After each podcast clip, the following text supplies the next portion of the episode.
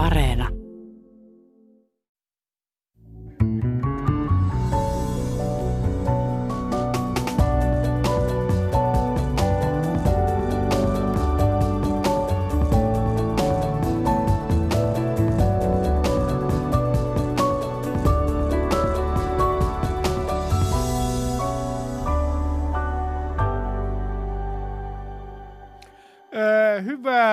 Aamupäivää, kansalaiset Medsörjäre. Nyt kysyn teiltä tietokilpailukysymyksen. Kenen tekstiä tämä on? Miettikää oikein tarkoin. Lainaus alkaa. Tämä hulinoiminen on taas osoitus Suomen kansan poliittisesta vähälahjaisuudesta. Vuoden 18 kapina oli yksi sellainen. Samalla kun meille merkillisen sattuman kautta avautui mahdollisuus päästä itsenäiseksi, niin osa Suomen kansaa teki kapinan, vaikka jokainen poliittisesti viisas kansa olisi yksimielisesti kokoontunut käyttämään hyväkseen tätä sallimuksen meille antamaa tilannetta. Ja lainaus jatkuu. Akateeminen Karjala seura, Suur-Suomi, täyttä haihattelua, suuresti vahingollista. 1931 Lapuan liike, idiotismia. 39 41-44 sodat, idiotismia. Nyt kun olisi tarpeen yhdistää kaikki voimat pelastuaksemme nykyisistä tavattomista vaikeuksista, nyt tämä uuslapuan liike ja kaikenlaiset mahdottomat vaatimukset ja rettelöimiset. Suomen kansa on tosiaan poliittisesti vähälahjaista. Niin, ehkä joku arvosi. Tämä on Paasikiven päiväkirjoista 7.6.1946. Tervetuloa keskustelemaan Natosta Nordic West Officein toimitusjohtaja Risto I. Penttilä ja kansainvälisen politiikan professori Helsingin yliopistosta Heikki Patomäki. Kiitos. Kiitos. Aloitetaan kansanäänestyksellä, mahdollisella kansanäänestyksellä, neuvoantavalla kansanäänestyksellä Natosta. Niinistö, Sauli Niinistö siis, kannattaa, hän on sanonut äh, mainos TVlle tällä viikolla, on vaara, että kansakunta jakautuu, jos legitimaatiota ei löydy riittävästi.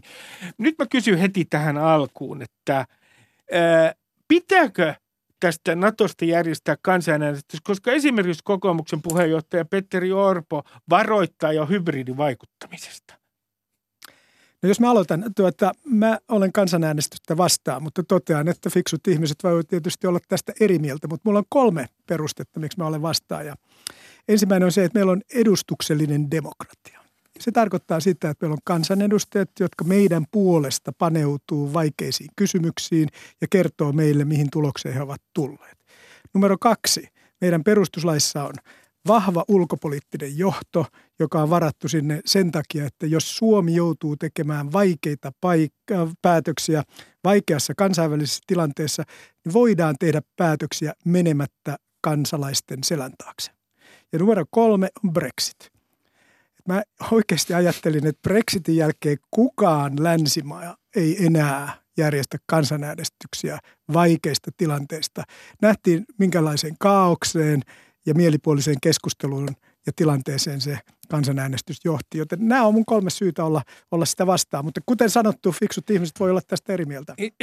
Risto, siis kirjoit, niin kuin sanotaan runollisesti, kirjoitus on siis seinällä varoittava kirjoitus ja se, siinä lukee Brexit. Joo, se on se varoittava kirjoitus ja, tuota, ja sen jälkeen oli erittäin kiinnostavaa keskustelua akateemisissa piireissä. Heikki tuntee tämän keskustelun erittäin hyvin, että olisiko joku parempi ratkaisu, joka olisi joku edustuksellisen demokratia ja kansanäänestyksen välimaastoa ja kaikkea muuta. Mutta ikään kuin tämä koko keskustelu on unohdettu ja mennään takaisin siihen, että kansanäänestys. Miten sen on Heikki? No mitä Brexitiin tulee, niin se on hyvä ää, esimerkki ja olen yhdellä tavalla samaa mieltä siitä, että kansanäänestystä ei tule järjestää. Tämä johtuu siitä, että mä en näe mitään syytä tehdä päätöstä koko NATO-jäsenyydestä. ja sen takia ei kannata järjestää. Ja Brexit on no. juuri hyvä esimerkki siitä, että Britannian ei olisi kannattanut silloin päättää EU-jäsenyydestä, vaan jättää ää, koko päätös tekemättä, jatkaa entiseen tyyliin. Ja niin kuin sen pienellä marginaalilla pystyttiin tekemään se ero. Minusta EUsta ero oli vähintään verrannollinen perustuslailliseen muutokseen. Ja vaikka se olisi päätetty kansanäänestyksellä, niin siinä olisi pitänyt olla jonkunlainen määräenemmistö takana. Se puhutti siis Britannian EU-erosta, ei Suomen EU-jäsenyydestä. Ei, kyllä, joo, kyllä joo, juuri näin. Joo. Eli, eli tämä 2016 Brexit-äänestys. Mutta mitä tulee sitten siihen tilanteeseen, että Natosta päätetään jotain – jos on pakko mennä siihen, niin silloin mä kyllä kannatan ää, kansanäänestystä. Ja se pohjautuu siihen näkemykseen, että ää, demokratiassa on aina erilaisia ulottuvuuksia, jotka on kaikki olennaisia niin kuin, ää, yhteisön demokraattisuuden kannalta. Yksi on se, kuinka autenttista päätöksentekoa, eli kuin hyvin perustein se tehdään. Jotkut epäilevät, että kansa on tyhmää. Mä kuuntelen asiantuntijoita ja mun mielestä monet asiantuntijat on aika tyhmiä. Ja, ja meillä on kuitenkin myös hyviä puheenvuoroja – Natosta ja niin edelleen. Ja minä näen mitään syytä, miksei kansalaisia voisi tässä asiassa luottaa. Heikki, sä kysyn sulta, että miten, mitä sä ajattelet tästä argumentista, että hybridivaikuttaminen uhkaa kansanäänestystä ää, ja että me päädymme semmoiseen tilanteeseen Suomessa, jos nyt karrikoin, että, että sitten me, meillä on kansanäänestys, neuvontava kansanäänestys Natosta, meillä on epäilyksiä – hybridivaikuttamisesta. Jolloin on hybridivaikuttamista tai ei, niin me ollaan joka tapauksessa paranoidissa tilassa. Niin no, tämä hybridivaikuttaminen on vähän semmoinen muotitermi, että osittain se tarkoittaa samaa kuin mitä ennen tarkoitettiin sanalla propaganda. Ja toinen sana, mitä on myös käytetty laajalti, on mielipidevaikuttaminen – ja missä mielessä hybridivaikuttaminen poikkeaa näistä? Tietysti meillä on uusia teknologioita käytössä, niin kuin sosiaalinen media ja sen algoritmeihin vaikuttaminen tai niiden avulla manipulaatio ja tämän tyyppisiä asioita. Toisaalta, jos me katsotaan tätä suomalaista NATO-keskustelua, Ristonkin kanssa tämä keskustelu on käyty 90-luvulta saakka, eli tässä on niin kuin monta kierrosta takana ja kansan mielipidettä on, on mitattu eri vaiheissa. Se on ollut yllättävän stabiilia.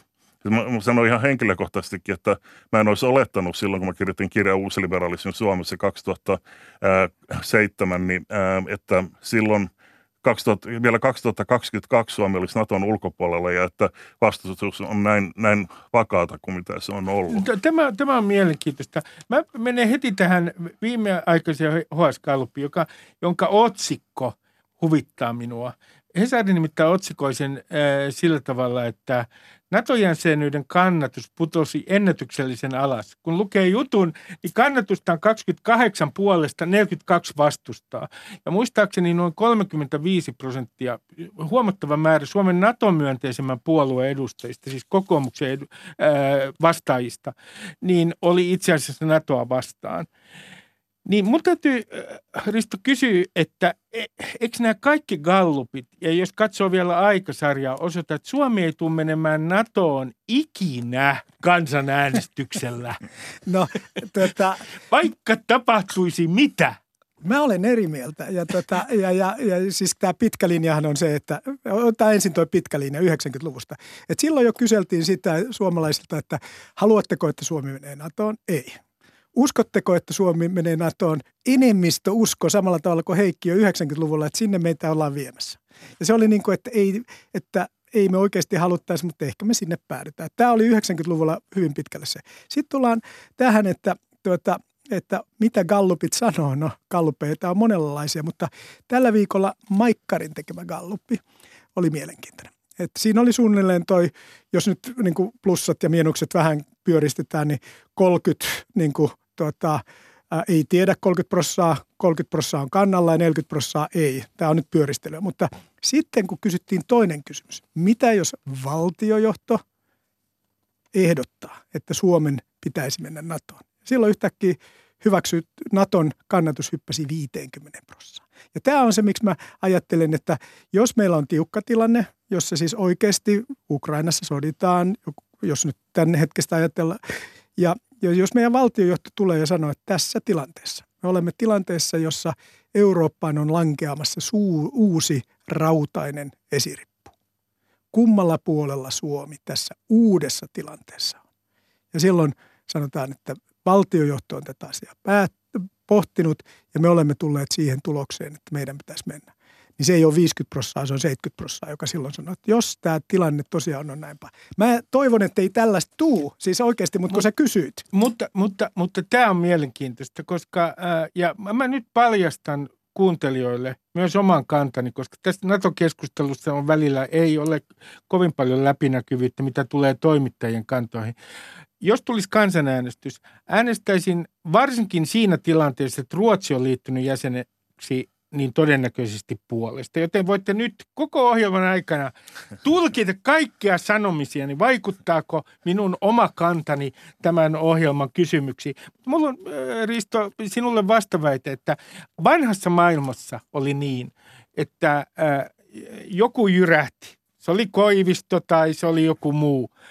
Ja sitten kansa meni riviin.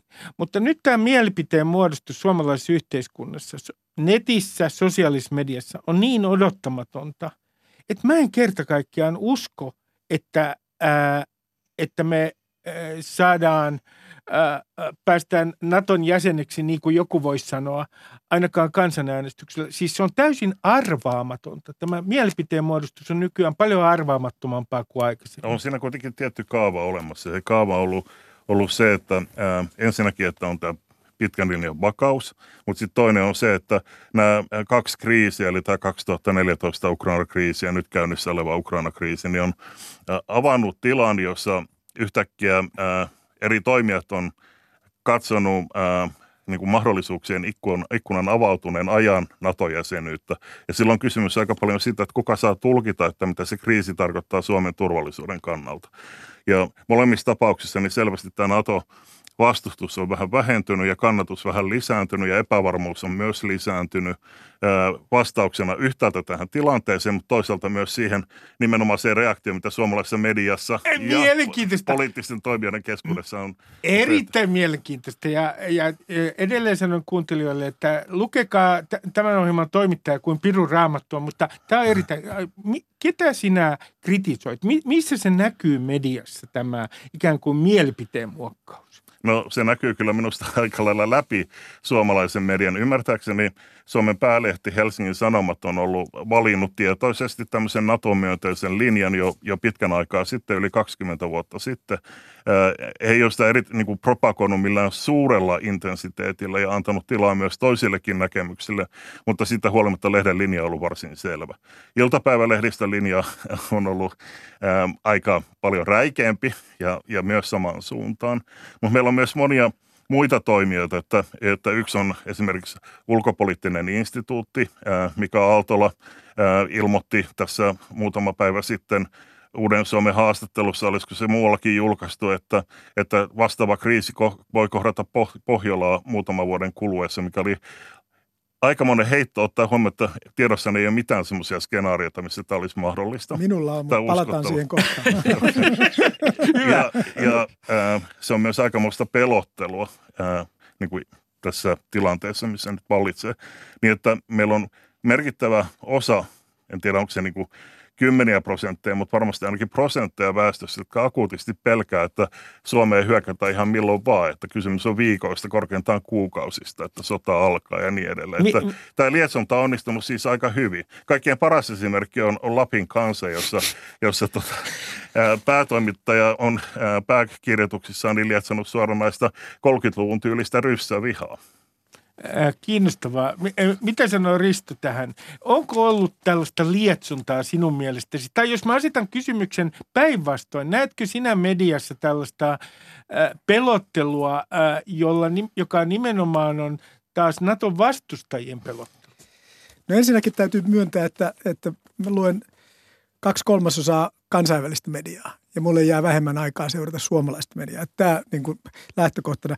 Sitten kun tullaan äh, tähän itse kysymykseen, niin tota, ehkä samantapainen tilanne kuin ennen EU-hun liittymistä. Että ensin oltiin semmoisessa, että puolesta ja vastaan, mutta sitten pikkuhiljaa mediat vähän niin kuin otti kantaa avoimemmin taikka ei. Ja kyllä mä oon nä- nähnyt, että semmoinen NATO-jäsenyyden ymmärtäminen on lisääntynyt. En osaa noin tarkasti analysoida kuin Heikki, mutta kyllä mä näkisin, että tämmöistä on ehkä meneillään. No, tämä oli tämmöinen pikasöövi, että, että minäkin luen paljon kansainvälistä lehdistöä ja en keskity suomalaiseen lehdistöön, mutta on kuitenkin kiinnostavaa ikään kuin yhteiskuntatieteellinen katsoa tai te, tehdä tämmöinen niin kuin otos siitä, että, että mitä on tapahtumassa Suomessa ja miten se vaikuttaa tähän yleiseen mielipiteen muodostukseen. Mulla, mulla, mä palaan vielä tähän kansanäänestykseen, tähän argumenttiin, meidän presidentin argumenttiin ja, ja nimenomaan siihen osaan, jossa hän on sanonut toistuvasti, että on vaara, että kansakunta jakaantuu. Minusta tämä on vähän huvittavaa, koska nimenomaan kansanäänestykset hän jakavat kansaa. Ja kansaa jakavat yleensäkin vaalit. Muun muassa kansa jakaantui aluevaaleissa niin, että yli puolet jäi kotiin jakautumaan. Plus, että Suomen kansa on jakautunut niin taloudellisesti kuin sosiaalisesti aikaisemmin.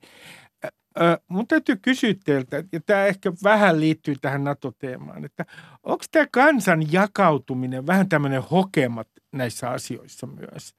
Tämmöinen äh, hokema, johon menemme toiseen hokemaan myöhemmin, NATO-optio, tämmöinen hokema, joka ei niinku, jota sanotaan, että voi kauheita, kun kansa jakaantuu, ja sitten se on ikään kuin jollain tavalla hurskasta ja hienoa, että joku on huolissaan kansan yhtenäisyydestä. Ja tämä jakautuminen on tapahtunut jo aikoja sitten. Niin, sen takia meillä on poliittinen järjestelmä, että se ratkoo näitä konflikteja mm. kansalaisten mielipideiden välillä. Ja sinällään se, että ihmiset on eri mieltä, niin se on hyvä asia. Se luo dynamiikkaa, uusia ajatuksia, mennään eteenpäin. Ja sen takia pitää vaan katsoa, että mitkä on ne parhaat – päätöksentekomallit. Ja, ja tässä mun mielestä se, että me mentäisiin kansanäänestykseen, okei, jos me ollaan syvän rauhan tilassa eikä meillä ole mitään kiirettä ja muuta ja ajatellaan, että no nyt ehkä otetaan tämä NATO-kysymys ja käydään, tehdään selontekoja ja kaikkea muuta, niin mikä siinä voidaan tehdä kansanäänestys. Mutta kun mä näen, että NATO-optio, johon kohta tullaan varmaankin, niin se tarkoittaa juuri sitä, että jos tilanne on kiristynyt ja meidän täytyy tehdä nopeita päätöksiä, niin se mahdollisuus on olemassa. Niin tämä on täydellisessä ristiriidassa kansanäänestyksen kanssa. Otetaan niin, tämän... Demokratiaan kuuluu se, että, että päätöksentekoa ja harkintaa täytyy olla aikaa. Ja itse asiassa mä sanoisin, että, että kriisitilanteessa niin tietty harki, harkinnanvaraisuus on vielä tärkeämpää kuin tavallista, koska uhkana paitsi päätöksenteon hitaus voi olla myös se, että päätöksiä tehdään hätiköiden liian nopeasti. Esimerkiksi tässä tapauksessa, jos ää, konflikti on eskaloitumassa, mutta Suomi ei ole konfliktin välitön osapuoli, niin liittymällä ää, sotilasliittoon, niin tässä tapauksessa Suomi tai nimenomaan NATOon, muitakin sotilasliittoja on, niin ää, niin Suomi osallistuisi tämän konfliktin eskalaatioprosessiin ja mahdollisesti voisi jopa niin kuin olla mukana toteuttamassa sitä tilannetta, että Suomi tulee vedetyksi mukaan siihen konfliktiin. Tässä on kaksi asiaa, josta ensimmäinen on tämä päätöksenteon oikea hetki ja toinen on sitten eskalaatio. Mutta tämä päätöksenteon oikea hetki, niin tota, että siihen tarvitaan riittävästi aikaa. No tämän takia on erinomaista, Heikki, että me ollaan keskusteltu tästä asiasta 90-luvulta saakka. Kaikki mahdolliset selvitykset on tehty moneen moneen kertaan. Tässä on mennyt eri sukupolvia, jotka on käynyt tämän saman keskustelun. Ja nyt mä uskoisin, että meillä on niin hyvä valmius kuin koskaan voi tehdä nopeita päätöksiä Naton suhteen. Ja siinä mielessä niin tuota, tämä mun mielestä sun argumentti ei kestä tässä NATO-kysymyksessä tällä hetkellä. Se, että jos on joku muu sotilasliitto, että yhtäkkiä tulee joku aivan uusi optio, niin siitä varmaan tarvittaisiin paljon pidempi. Mutta kysymys, olennainen kysymys siinä tuossa lauseessa on se, että kuka se ne on? Onko se he, ää, niin kuin selkeä enemmistö suomalaisista, jotka vastustaa NATO-jäsenyyttä? Onko se ne puolueet ja kansanedustajat, jotka vastustaa NATO-jäsenyyttä? Onko se ne asiantuntijat, minä mukaan lukien, joka ei kannata NATO-jäsenyyttä? Kuka on se ne, joka haluaa tehdä sen nopean päätöksen? Se on eduskunta, jolle kuuluu Suomessa valta. Ja, ja siellä se, enemmistö vastustaa. Joo, ja sen takia tässä ei ole mun mielestä kansan, äh, demokratian kannalta mitään riskiä, koska jos me mennään tilanteeseen, jossa edes, jopa sellaiseen tilanteeseen, että että Niinistö, tuskin hän nyt suoraan sanoisi presidentti Niinistö, että nyt mennään NATOon, vaan hän sanoisi jotain sen tyyppistä, että kehotan eduskuntaa nyt vakavasti harkitsemaan tätä kysymystä. Ja jos sen jälkeen eduskunta vakavasti harkitsisi ja sanoisi, että sori vaan, mutta me ollaan sitä mieltä, että ei, niin kaikki toteutuu, mistä sinä puhuit, ilman että meidän on täytynyt lähteä tämmöiseen suureelliseen prosessiin, joka on nimeltään kansanäänestys. Saanko esittää ihan kysymys? Joo, hyvä. Tota, mä mietin, että se on niin kaksi vai- näkemystä, että yksi koskee kansanäänestyksien käyttöä sinänsä ja toinen sitten nimenomaan soveltamista tähän erityiseen kysymykseen. Kysymys sinulle on, että, että kannatko kansanäänestyksien käyttöä jossain yhteyksissä? No joo, hyvä kysymys, koska en vastustanut kansanäänestystä EUsta ja mun mielestä se oli enemmän sellainen kysymys, no hei, hyvä esimerkki siitä, että voi olla hyvä peruste, että kansanäänestystä käytettäisiin jossain tilanteessa. Silloin mun vastaus on, että joo, jos ei ole vitaalit kansalliset elintärkeät turvallisuusintressit kyseessä, niin käytetään kansanäänestystä. Mutta jos, jos me ollaan tilanteessa, jossa ikään kuin tilanne on päällä – niin silloin mun mielestä on ristiriitaista puhua, että aloitetaan pitkä kansanäänestysprosessi. Mä on, nyt karikoin teille suomalaisesta NATO-keskustelua sen argumentteja. Jos tilanne on rauhallinen, toisin sanoen Venäjä esimerkiksi käyttäydy aggressiivisesti, tai tilanne on yleisesti rauhallinen, niin Naton kannattajat sanovat, että nyt kannattaa liittyä, nyt ei ole mitään vaaraa, liitytään. Naton vastustajat sanovat, että eh, nyt ei ole mitään syytä liittyä. Jos tilanne on vähän vaarallisempi, esimerkiksi Venäjä on aggressiivisempi ja on vastakkainasetteluja Euroopassa, niin sitten Naton kannattajat sanovat, että nyt on vaara, nyt kannattaa ehdottomasti liittyä. Ja Naton vastustajat sanovat, että nyt on vaara, nyt ei voi missään tapauksessa liittyä. Tämä on suunnilleen tämä argumentaatio noin karrikoidusti. Nyt mä kysyn, kun tästä koko pelissä on koko ajan tällainen hokema, joka ärsyttää minua – koska se alkaa vaikuttaa mantralta. Aina tässä keskustelussa rituaalisesti otetaan käsite esiin, joka on NATO-optio. Ja nyt jos ajatellaan, että se on tässä pelissä jonkinlainen kortti, ää, niin senhän arvo muuttuu pelitilanteen mukaan. Plus, että sen arvo voi myös heikentyä tämän korton, kortin arvo, jos sitä heilutetaan pelissä tarpeeksi monta kertaa.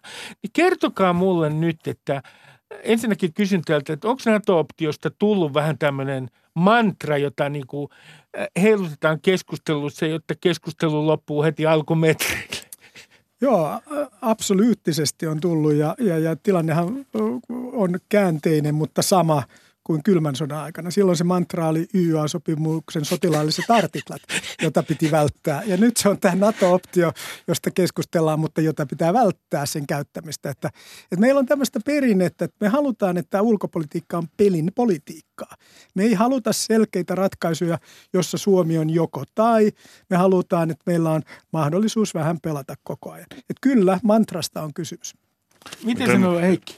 No ensinnäkin, jos sä salit, niin pientä käsiteanalyysiä aluksi. Että ole hyvä. Tämä optiotermihan tulee rahoitusmarkkinoilta. Että ostetaan Kyllä. optio ja sitten meillä on niin mahdollisuus tehdä tietty sijoitus tai vetäytyä jostain pois. Ja se syntyi silloin, kun kapitalistit rahoitusmarkkinat syntyi 1600-luvun loppupuolella, mutta tässä nykyisessä standardisoidussa muodossa niin se liittyy tähän viime, viime vuosikymmenen aikakauteen, että Chicagossa perustettiin ensimmäinen tämmöinen standardisoitu optiomarkkinasysteemi ja sen jälkeen siitä on tullut niin kuin hyvin olennainen osa tämän kapitalistisen markkinatalouden toimintaa. Nyt kun puhutaan NATO-optiosta, me sotketaan niin kuin nämä kaksi ää, eri asiaa. Kiinnostavaa. Ja sitten siinä on tässä niin kuin kaksi sellaista mahdollista tulkintaa, että optiohan ei ole ilmainen, sun pitää maksaa sitä rahoitusmarkkinoilla, eikö niin? Mutta sitten tämä NATO-optio usein sitä ikään kuin vain semmoinen niin kuin valinnan mahdollisuus. Me voidaan valita NATO-jäsenyys. Se on vapauden valtakunta. Niin, vähän samalla tavalla kuin meillä oli sekä Varsovan liitto että NATO-optio kylmän sodan aikana. Ja nyt meillä on esimerkiksi Shanghain sopimusoptio. Me voidaan niin kuin etykin periaatteiden mukaan niin suorana valtiona päättää, että mitä me järjestetään turvallisuuskysymys. Me voidaan liittyä mukaan tähän Venäjä ja Kiinan yhteistyöjärjestely ihan yhtä lailla. Meillä on sekin optio.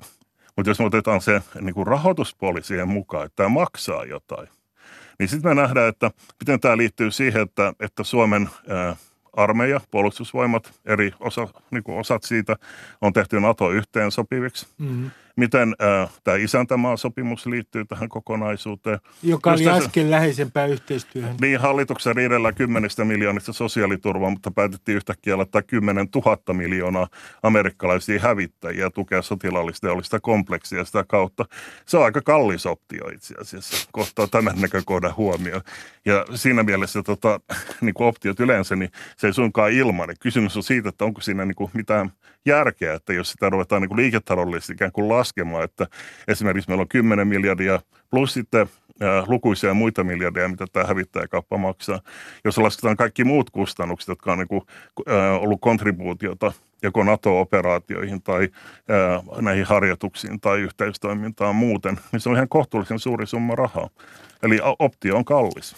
Mä, mä, Risto, mä kysyn sulta, että, että kun tästä NATO-optiosta puhutaan ja kun sä annoit ymmärtää, että, että tämä on nimenomaan jonkinlainen keino kiertää tätä ää, keskustelua, niin mitä, mitä, mitä pitäisi nyt siis, mitä valtionjohdon ensinnäkin pitäisi sinun mielestäsi tehdä – Sauli Niinistön tässä tilanteessa? Lopettaa tämä keskustelu tästä optiosta ja mennä, pitäisikö hänen sinun mielestäsi tässä tilanteessa nimenomaan e-, esittää eduskunnalle, että kuulkaas nyt, että hän ehdottaa, että Suomi liittyy NATOon?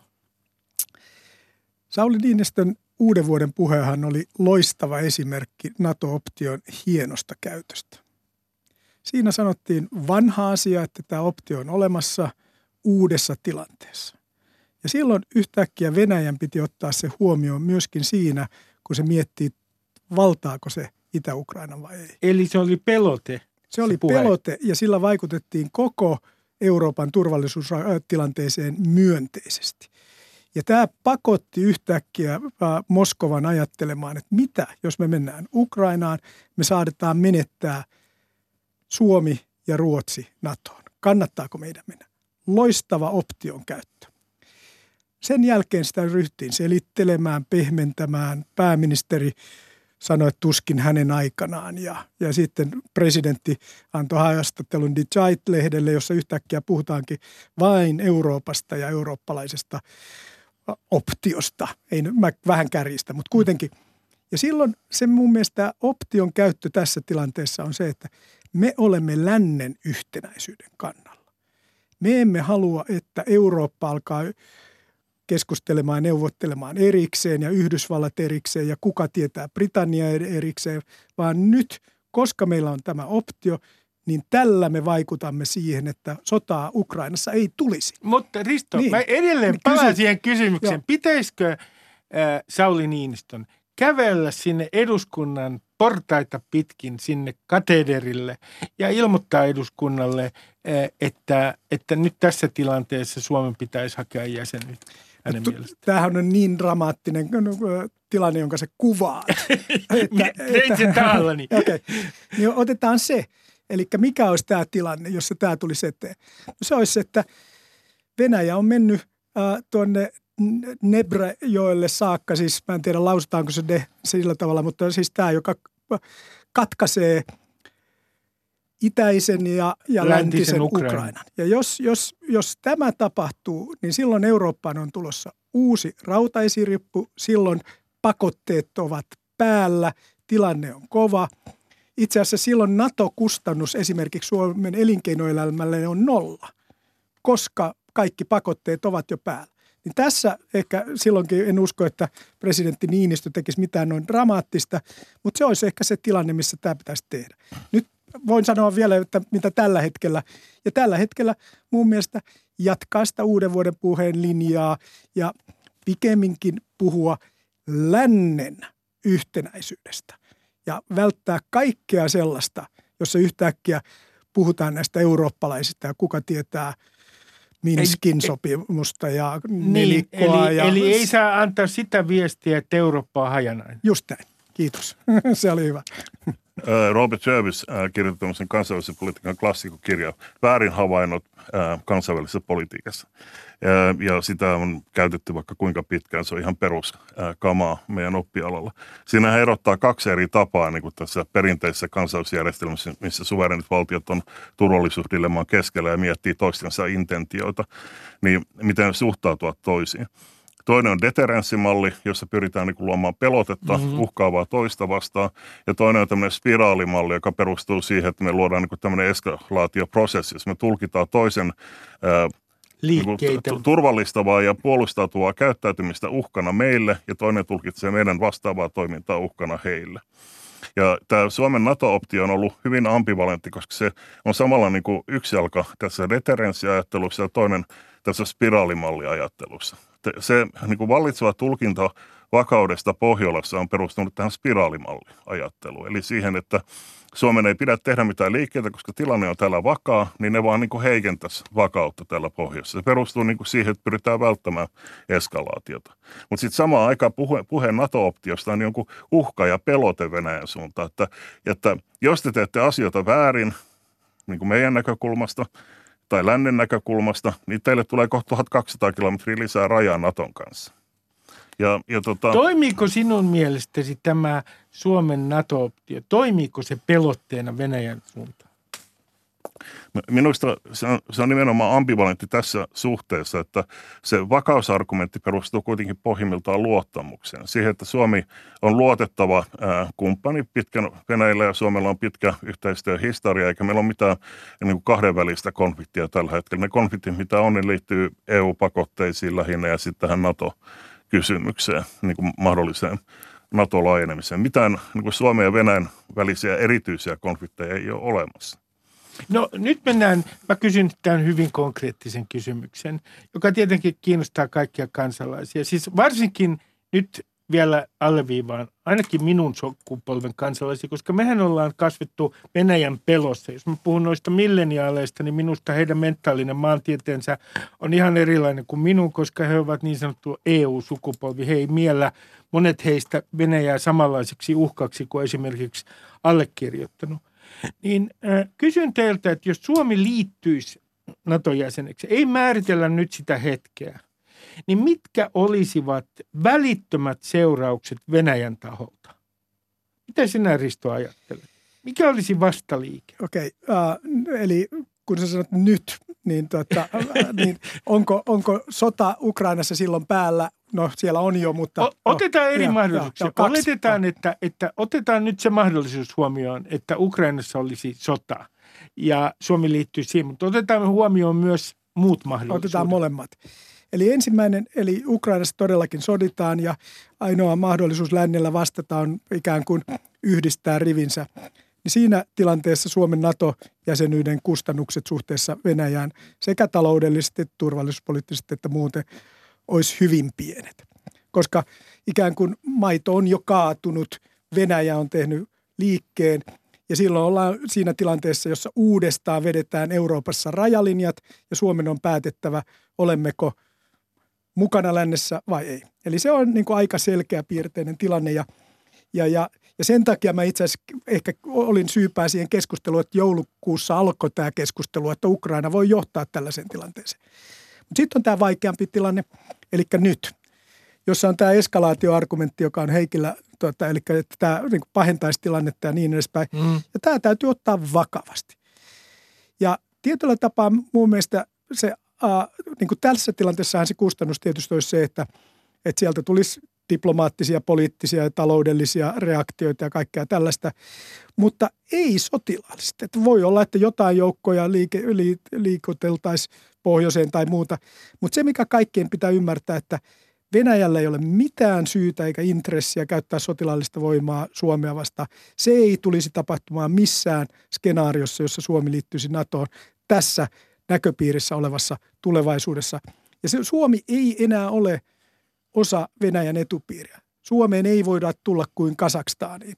Eli tämä nyt pitää kaikkien ymmärtää, että Suomi teki suuren valintansa länteen, kun me liityttiin Euroopan unioniin. Nyt on kysymys sitten, että miten teknisesti järjestetään tämä sotilaallinen puoli. Eli siinä tulisi kustannuksia, mutta sittenhän se ratkaisu tehtäisiin ei vaan, jos katsotaan taloutta, niin seuraavan kvartaalin kannalta. No tämä on seuraavat 30 vuotta. Eh, miten sanoo Heikki tästä? Siis otetaan tämä tilanne, otetaan vaikka niin, että aloitetaan tuosta samasta kuin Riston kanssa, että todella tämä konflikti eskaloituisi niin, että Venäjä tunkeutuisi Ukrainaan sotilaallisesti. Sehän on jo sinne tunkeutunut, mutta että se tekisi siellä laajemman operaation. Ja sitten muut tilanteet. Miten Venäjä tulisi reagoimaan Suomen NATO-jäsenyyteen?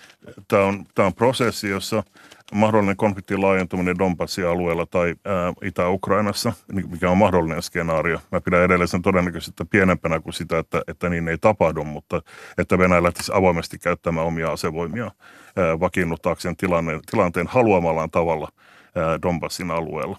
Niin se on niin mahdollinen skenaario. Mutta se ei minusta johda, vaikka varmasti sillä tulee olemaan seurauksia niin kuin pakotteiden kannalta, mutta pakotteet itse on osa konfliktin, eskalaatioprosessia. Ja tutkimuksista tiedetään, että pakotteet ylipäätään ei toimi.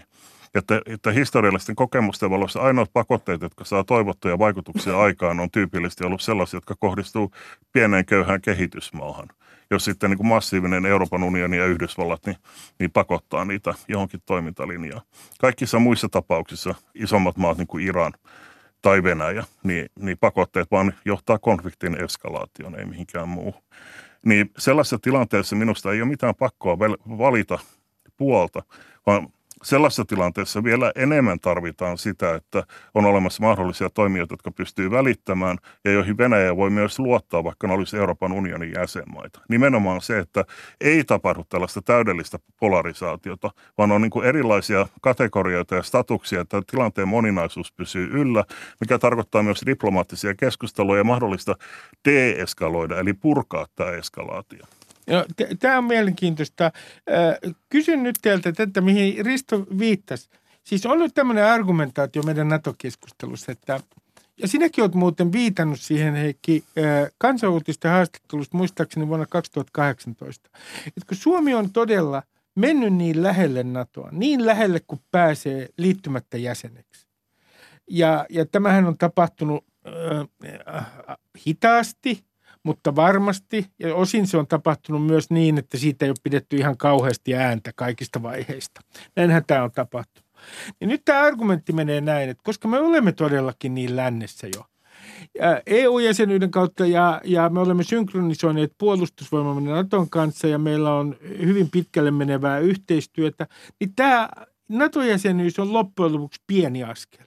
Ja tähän argumenttiin kuuluu myös seuraava – alaviite, että Venäjä näkee Suomen jo lännen, äh, lännen rintamassa, joten sielläkään ei olisi mitenkään kauhea shokki, jos Suomi nyt liittyisi sitten NATO-jäseneksi. Onko tämä, Risto, sun ajatus tässä, että, su, että me ollaan jo niin pitkällä, että itse asiassa ei ole mitään harppausta. On vain sellainen pieni, miten sanoisi, pieni tyylikäs balettiaskel. tota, Heikin tytär on balettitanssija, niin tähän sopii siihen. Mutta tota, äh, joo, kyllä mun argumentti on aika pitkälle toi, minkä sä kuvasit äh, hienosti tuossa. Ja tuota, eli me ollaan niin lähellä, että se ei olisi suuri harppaus. Mutta se, minkä takia se harppaus sitten, taikka pieni askel kannattaisi ottaa, niin on seuraava. Et nyt meillä on kaikki NATO-jäsenyyden kustannukset, mutta ei sen hyöty se hyötyhän on se, että, että silloin NATO myöskin meitä puolustaa. Niin tämä tuntuu olevan mun mielestä niin kuin huonoin kaikista vahingon, vai ei, ei sanota niin, koska tämä on itse me ollaan ihan turvallinen ja hyvä, mutta siis se, me, me ollaan maksettu ikään kuin NATO, ja jos puhut option hinnasta, me ollaan maksettu option hinta, mutta me ei olla saatu sitä option hyötyä. Mm. No minähän olen sitoutunut tähän option hintaan. Lailla, että, että tässä on taas kysymys siitä, että kuka on se me. Ää, mutta ähm, Miten sinä minusta... sanot tästä argumentista, että me ollaan menty jo niin länteen, että se on ihan sama, niin kuin että ää, ei nyt ihan sama, mutta ää, varsinkaan tässä tilanteessa, jossa Venäjä on nimenomaan esittänyt ultimaattuminsa nato laajentumisen suhteen, mutta että askel on viime kädessä, niin on suhteellisesti aika pieni NATO-jäsenyyteen. No, toki se on ollut niin kuin ihan tarkoitussakuinen prosessi, että tämä on ollut niin kuin tavoite. Ja, eli jota, eli Suomea on hivutettu. Kyllä, Suomea on hivutettu NATO-jäseneksi, se on ihan totta ja, ja, ja monet meistä ollut sitä vastaan, että tämä ei ole hyvä, hyvä toimintalinja. Mutta se ei kuitenkaan tarkoita sitä, että vaikka se askel ei, tai harppaus ei niin suuri kuin mitä se jossakin toisessa olosuhteessa olisi ollut tai olisi, niin se ei tarkoita sitä, että etteikö se olisi myös silti merkittävä. Ja kyllä minusta, minun tulkintani on se, että Venäjällä tehdään kyllä aika merkittävä ero siinä, että onko Suomi täysivaltainen NATO-jäsen vai onko se vaan niin hivuttamalla puolijäsen tai jotain. No mennään tähän hivuttamiseen, koska se kiinnostaa minua. Se, täm, millä tavalla sun mielestä tämä hivuttaminen on tapahtunut, Heikki, jotenkin vähän salamyhkäisesti? No ei, ei se ole pelkästään salamyhkäistä. Kyllähän siinä on niin kuin avoimiakin osia ollut, mutta on ollut myös toki salamyhkäisyyttä.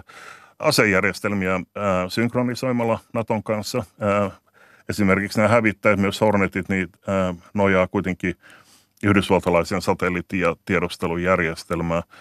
Yhtenä esimerkkinä vaan sotaharjoitusten kautta on luotu kapasiteettia yhteisiin operaatioihin toimintoihin. Ja tämä isäntämaa-sopimus tarkoittaa mahdollisuutta käyttää Suomea NATO-operaatioiden pohjana. Mitä sinä Risto sanot tästä hivuttamisväitteestä? Sehän on tavallaan ihan totta, mutta sitten jotkut sanovat, että tämä nimenomaan on ollut jälleen kerran tuon pienen ketun Suomen aivan suunnatonta reaalipoliittista nerokkuutta. Joo, lähdetään tuosta nerokkuuspuolesta. Onko vaan. se ollut sitä vai ei? Niin, tuota, uh, tietysti mä olen sitä mieltä, että jos tämä homma olisi hoidettu kotiin 90-luvulla, niin meidän ei tarvitsisi istua tässä. Ja Suomella olisi hieno rooli – NATO-maana, joka edistäisi hyvää ratkaisua Venäjän ja Naton välillä. Eli se, että Suomella voi olla tulevaisuudessa NATO-maana aivan fantastisen tärkeä rooli.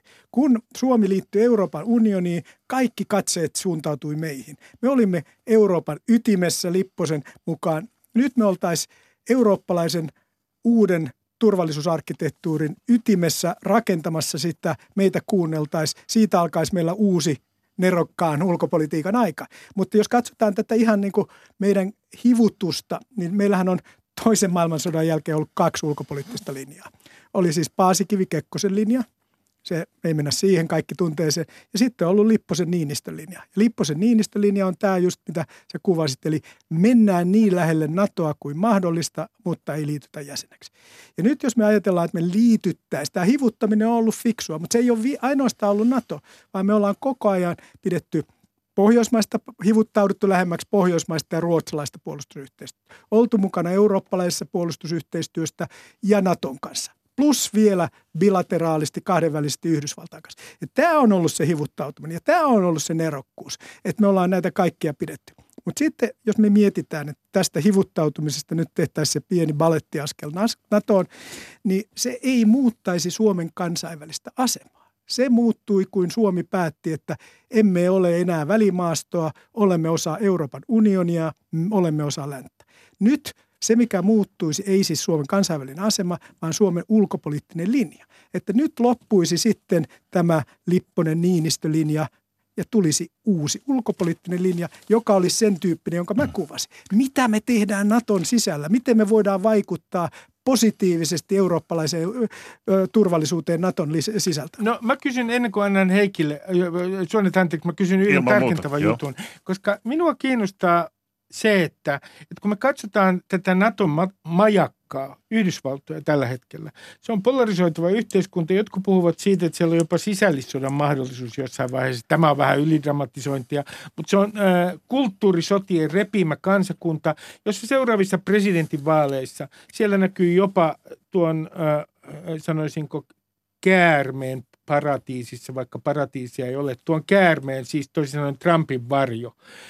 Niin siellähän saattaa muuttua kaikki suhteessa Eurooppaan ja myös NATOon, jonka näimme jo Trumpin kaudella, minkälaisia hänen puheensa olivat. Niin Risto, et, eikö tämä ole aika hauras järjestelmä tämä NATO, kun katsoo mitä Yhdysvalloissa tapahtuu? Joo, kaksi kommenttia. Ennen Ukrainan kriisiä niin mä olin sitä mieltä, että NATO on auringonlaskun organisaatio ja Suomelle tärkeämpää on kahdenväliset suhteet Yhdysvaltain kanssa. Ja nyt sitten on, meillä on kaksi optiota tulevaisuudessa, jotka on eurooppalainen turvallisuusjärjestelmä tai transatlanttinen, joka perustuu, perustuu NATOon. Ja nyt se, kun se veittää Donald Trumpiin, niin se, miksi mä kannatan, että ilman eskalaatiota, mutta jollain konstilla mentäisiin NATOon. Tehdään se fiksusti, mutta mennään NATOon. Niin on se, yksi syy siihen on tämä Yhdysvaltain epävarmuus. Että on ihan mahdollista ajatella, että Donald Trump tulee takaisin. Siihen mennessä nyt on – Venäjä ottanut sen osan Ukrainasta, mitä on ottanut. Se on pannut Kazakstanin kuriin.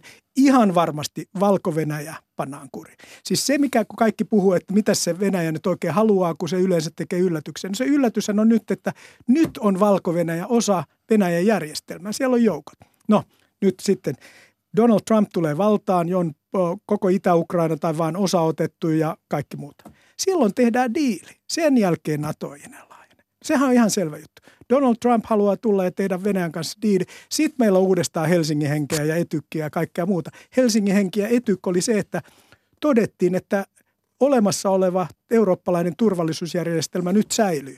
Ja tämä argumentti, minkä sä sanoit, niin itse asiassa puolustaisi sitä, että, että tuota, me tehtäisiin ratkaisu nyt. Mielenkiintoista. Mitä, mitä Heikki sinä sanot tämän, kun viittasin tuohon, että tämä NATO-majakka Yhdysvallat, se on sisäisesti hajoava suurvalta. Miten meidän pitäisi ottaa Yhdysvaltain kehitys huomioon tässä? No ihan ensin kommentti siihen ajatukseen, että, että äh, liittymällä NATOon, niin Suomi pääsee johonkin ytimeen ja pöytiin. Mulla tähän on Lipposen argumentti, tätä kuultu aika monta vuosikymmentä samaa keskustelua. Tosiasia kuitenkin on se, että se syy, minkä takia kylmän sodan päättymisen jälkeen niin Yhdysvalta lähti kehittämään niin, ää, ikään kuin maailmanlaajuista turvallisuusarkkitehtuuria Naton kautta oli se, että, että Etyj ja YK on demokraattisempia organisaatiota, mutta Natossa Yhdysvallat on keskeisessä ja päättävässä asemassa. Se on ää, järjestö, joka kuitenkin rakentuu pitkälle Yhdysvaltain johtoaseman eli hegemonian varaan. Ja siinä mielessä niin tämä Yhdysvaltain kehitys on, on niin kuin, ää, hyvin tärkeässä osassa tässä. Pienille maille on käytännössä jäänyt Natossa mahdollisuus vain niin sanottuun rakentavaan pidättäytymiseen. Eli, eli silloin kun on tehty kiusallisia tai epämiellyttäviä tai vääriä päätöksiä, niin pienet jäsenmaat voi sanoa, että, että ää, me emme veto, käytä veto-oikeutta ja estä päätöksiä, mutta, mutta emme lähde itse mukaan tähän. Että semmoinen niin optio on, mutta optio. Sieltä se tuli. Mutta tota, jos katsot, se isompi juttu tässä on tietenkin se, että, että mikä tämä niin kuin, miksi pitää olla sotilasliitto ja kylmän sodan päättymisen jälkeen ylipäätään? Ja miksi NATO jatkaa olemassaoloa vuosikymmeniä kylmän sodan päättymisen jälkeen? Mikä Mitä, sinun mielestäsi on mi, mi, No siis äh, siinä on useampia vastauksia. Yhdysvaltain hegemonian ylläpitäminen yksi. Toinen on se, että jokaisella organisaatiolla on pyrkimys säilyttää itsensä ja kehittää omia tehtäviä. Ja kolmas on se, että siihen liittyy tämmöinen liberaalin tai uusliberaalin ideologian mukainen ajatus siitä, että vakautta levitetään levittämällä laillisuusperiaatetta, ihmisoikeuksia ja demokratiaa ympäri maailmaa. Nämä kolme e, eri asiaa niin kuin yhtä aikaa. No nyt tämä viittaus siihen Donald Trumpin kehitykseen on siinä mielessä aika mielenkiintoinen, että toteutuuko laillisuusperiaate Yhdysvalloissa, noudataanko siellä ihmisoikeuksia ja onko demokratia Yhdysvalloissa enää vakaalla pohjalla ja onko sitä ylipäätään siellä. No tämä, ole hyvä, ole hyvä Joo, koska erinomaisia pointteja Heikki, siis mun mielestä tosi tärkeitä, mutta mulla on tämmöinen niin reaalipoliittinen näkemys tähän niin kuin jopa Donald Trumpin paluun. Eli silloin, jos Donald Trump tulisi, niin to, todennäköisesti NATO olisi hyvin erilainen ja voitaisiko mihinkään luoktaa. Mutta silloin mä näkisin, että kumpi on Suomen kannalta parempi vaihtoehto. Lähteä rakentamaan tämän NATO-rakenteen puitteissa eurooppalaista NATOa – vai lähteä siihen, että Brysselistä päätetään, että tästä tulee osa turvallisuuspolitiikasta, tulee osa EUn kehitystä. Ja mun mielestä se, että me lähdettäisiin mukaan EU-kehitykseen, jossa sitten Saksan pitäisi varustautua, jotta se olisi uskottava, Ranskalle tulisi merkittävä asema ja meillä ei kuitenkaan olisi Yhdysvaltoja eikä Britannia. Niin siinä tapauksessa, että mä näen tämmöinen niin oikeasti, jos me tämä tämmöinen huono tilanne maailmanlaajuisesti jatkuu, niin meillä on kaksi eurooppalaista mallia. Ne on tämä eurooppalainen malli, jota me ei ole huomattu, että itse asiassa tämähän on huonompi. Me puhuttiin aikaisemmin siitä, että Venäjälle se Saksa on kaikkein pahin. No nyt sitten Yhdysvaltain peikon tilalle tulisikin Saksan peikko ja Suomi on täällä. Ja meidän turvaus Saksa, joka lähettää 5000 kypärää Ukrainaan. Se on Saksan kontribuutio Ukrainan kriisiin. Ja sitten meillä on Ranska, jonka intressit ovat aivan muualla kuin Pohjois-Euroopassa. Ja tämä on niin kuin, että mä en ole ollenkaan naivi tämän Yhdysvaltain kehityksen suhteen. Se on todella ikävän näköistä. Voi jopa käydä niin, että Donald Trump tulee. Mutta sitten on kysymys siitä, että minkä kehyksen varaa me rakennettaisiin tur- omaa Tämä herättää siis kaksi kysymystä. Ja. Ensinnäkin on se, mikä selittää, että Yhdysvallat on kehittynyt tähän suuntaan. Ja tämä pelkkä äh, nojaaminen niin kuin laillisuusperiaatteessa ihmisoikeuksiin niin kuuluu myös yksityinen omistusoikeus. Ja tämmöiseen äh, kapeeseen tulkintaan liberaalidemokratiasta ei selvästikään riitä. Yhdysvalloissa on sosioekonomista eriarvoisuudet lisääntynyt ja Yhdys, Yhdysvaltain niin kuin yhteiskunnan polarisaation takana on myös nämä poliittisen talouden kehityskulut, mitkä on myös kasannut valtaa tietyille harvoille toimijoille ja muiden kustannuksille, mikä on johtanut vastareaktioon. Hyvä. Heikki, mä kysyn tässä nyt, että ennen kuin aikamme loppuu, niin esitän teille tällaisen ennustuksen. Kaikkihan tietävät kuuntelijat, ainakin kaverini tietävät, että minun ennustukseni eivät koskaan toteudu yleensä. Lähinnä kai sen takia, että olen niitä Paasikiven mainitsimia heikkola, poliittisesti heikkolahjaisia ihmisiä. Mutta esitän teille tämmöisen ennusteen. Mitä tässä tilanteessa tulee nyt tapahtumaan? En puhu Suomen NATO-jäsenyydestä, mutta tässä tulee tapahtumaan niin, että Venäjä voittaa tämän pelin. Ja millä tavalla perustelen tämän? Ää, itse asiassa tätä painetta pidetään yllä pitemmän aikaa. Ja länsi ei tule myöntämään tietenkään, että he hyväksyvät etupiirijaon. Sitä ei tulla tietenkään hyväksymään. Mutta käytännössä käy niin, että näiden reuna-alueiden NATO-jäsenyyden kustannukset ovat lännelle niin suuret, että itse asiassa hiljaisesti hyväksytään etupiiriajattelu. Mitä sanotte toisin sanoen Venäjä voittaa tämän pelin.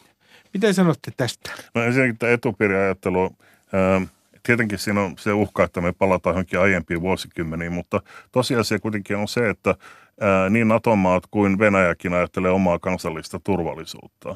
Ja siihen kuuluu myös sellainen niin ajatus siitä, mikä on se alue, mikä on relevanttia meidän turvallisuuden näkökulmasta. Tämä sama pätee myös Euroopan unionin, että kyllä tämä kysymys Ukrainasta niin voidaan hyvin tulkita niin, että – mä, mä pidän itse tästä etupiirikäsitteestä, mutta että siinä on niin kuin pyrki, niin kuin tietyn ää, territoriaalisen alueen sisällä ja, ja, ja tota, tietyn tilan sisällä niin kamppailu siitä, että kuka ikään kuin pystyy hallitsemaan minkä periaatteiden mukaan sitä tilaa. Ja siinä on ollut mukana ihan yhtä lailla lännen kuin Venäjänkin toimijoita. Ja, mutta, ja, mutta uskotko tähän minun ennustukseni, että, että Venäjä voittaa tämän pelin? Tota, itse asiassa mun oma tulkinta on se, että jos Venäjä voittaa tässä koko kuviossa jotain – pidemmällä aikavälillä. Ja tässä on hyvin suuri riski, että kaikki häviää ja tosi paljon. Mutta jos Venäjä voittaa jotain, niin se perustuu lähinnä siihen, että, että Venäjän talous voi diversifioitua tämän ansiosta. Ja, ja Venäjä, Venäjä, kyllä monipuolistua ja samalla Venäjä menee lähemmäksi äh, Kiinaa, joka on kuitenkin maailmantalouden kasvukeskus. Joo, kyllä etupiirit ovat tulleet valitettavasti jäädäkseen ja, ja nyt katsotaan, että missä se Venäjän etupiiri kulkee ja voi olla, että olet juuri oikeassa, että näin käy. Mutta venäläiset, kun katsoo Ukrainaa, että jos siellä ei jotain tehdä merkittävää, joko sotilaallisesti tai poliittisesti, niin siitä tulee suuri uppoamaton lentotukialus Venäjän rajalla. Eli siellä pelätään, että jos ei tätä etupiiriä saada vahvistettua, niin silloin jää tämmöinen mahdollisuus, että Ukraina kuitenkin liukuu länteen. Eli se lisäisin tähän, että, että se on se argumentti, jonka takia valitettavasti voidaan nähdä sotilaallista toimintaa vielä. Minä kiitän teitä, hyvät herrat. Täällä on ollut professori Heikki Patomäki ja Nordic West Officein toimitusjohtaja Risto E. Penttilä. Tämä on ollut minulle, hyvät herrat, suuri ilo tämä keskustelu. Kiitoksia Samoin. paljon. Kiitoksia. Opin Kiitos, uusia Heikki. asioita. Ja teille, hyvät kuuntelijat, ehdotan, että koko seuraavan viikon te kulutatte lukemalla Paasikiven päiväkirjoja ja valitkaa sieltä lempisiteeraus. Voitte lähettää se minulle Ruben Stiller, äh, ruben.stiller at yle.fi. Nähdään, anteeksi, kuullaan toisiamme äh, ensi viikolla. Moi moi!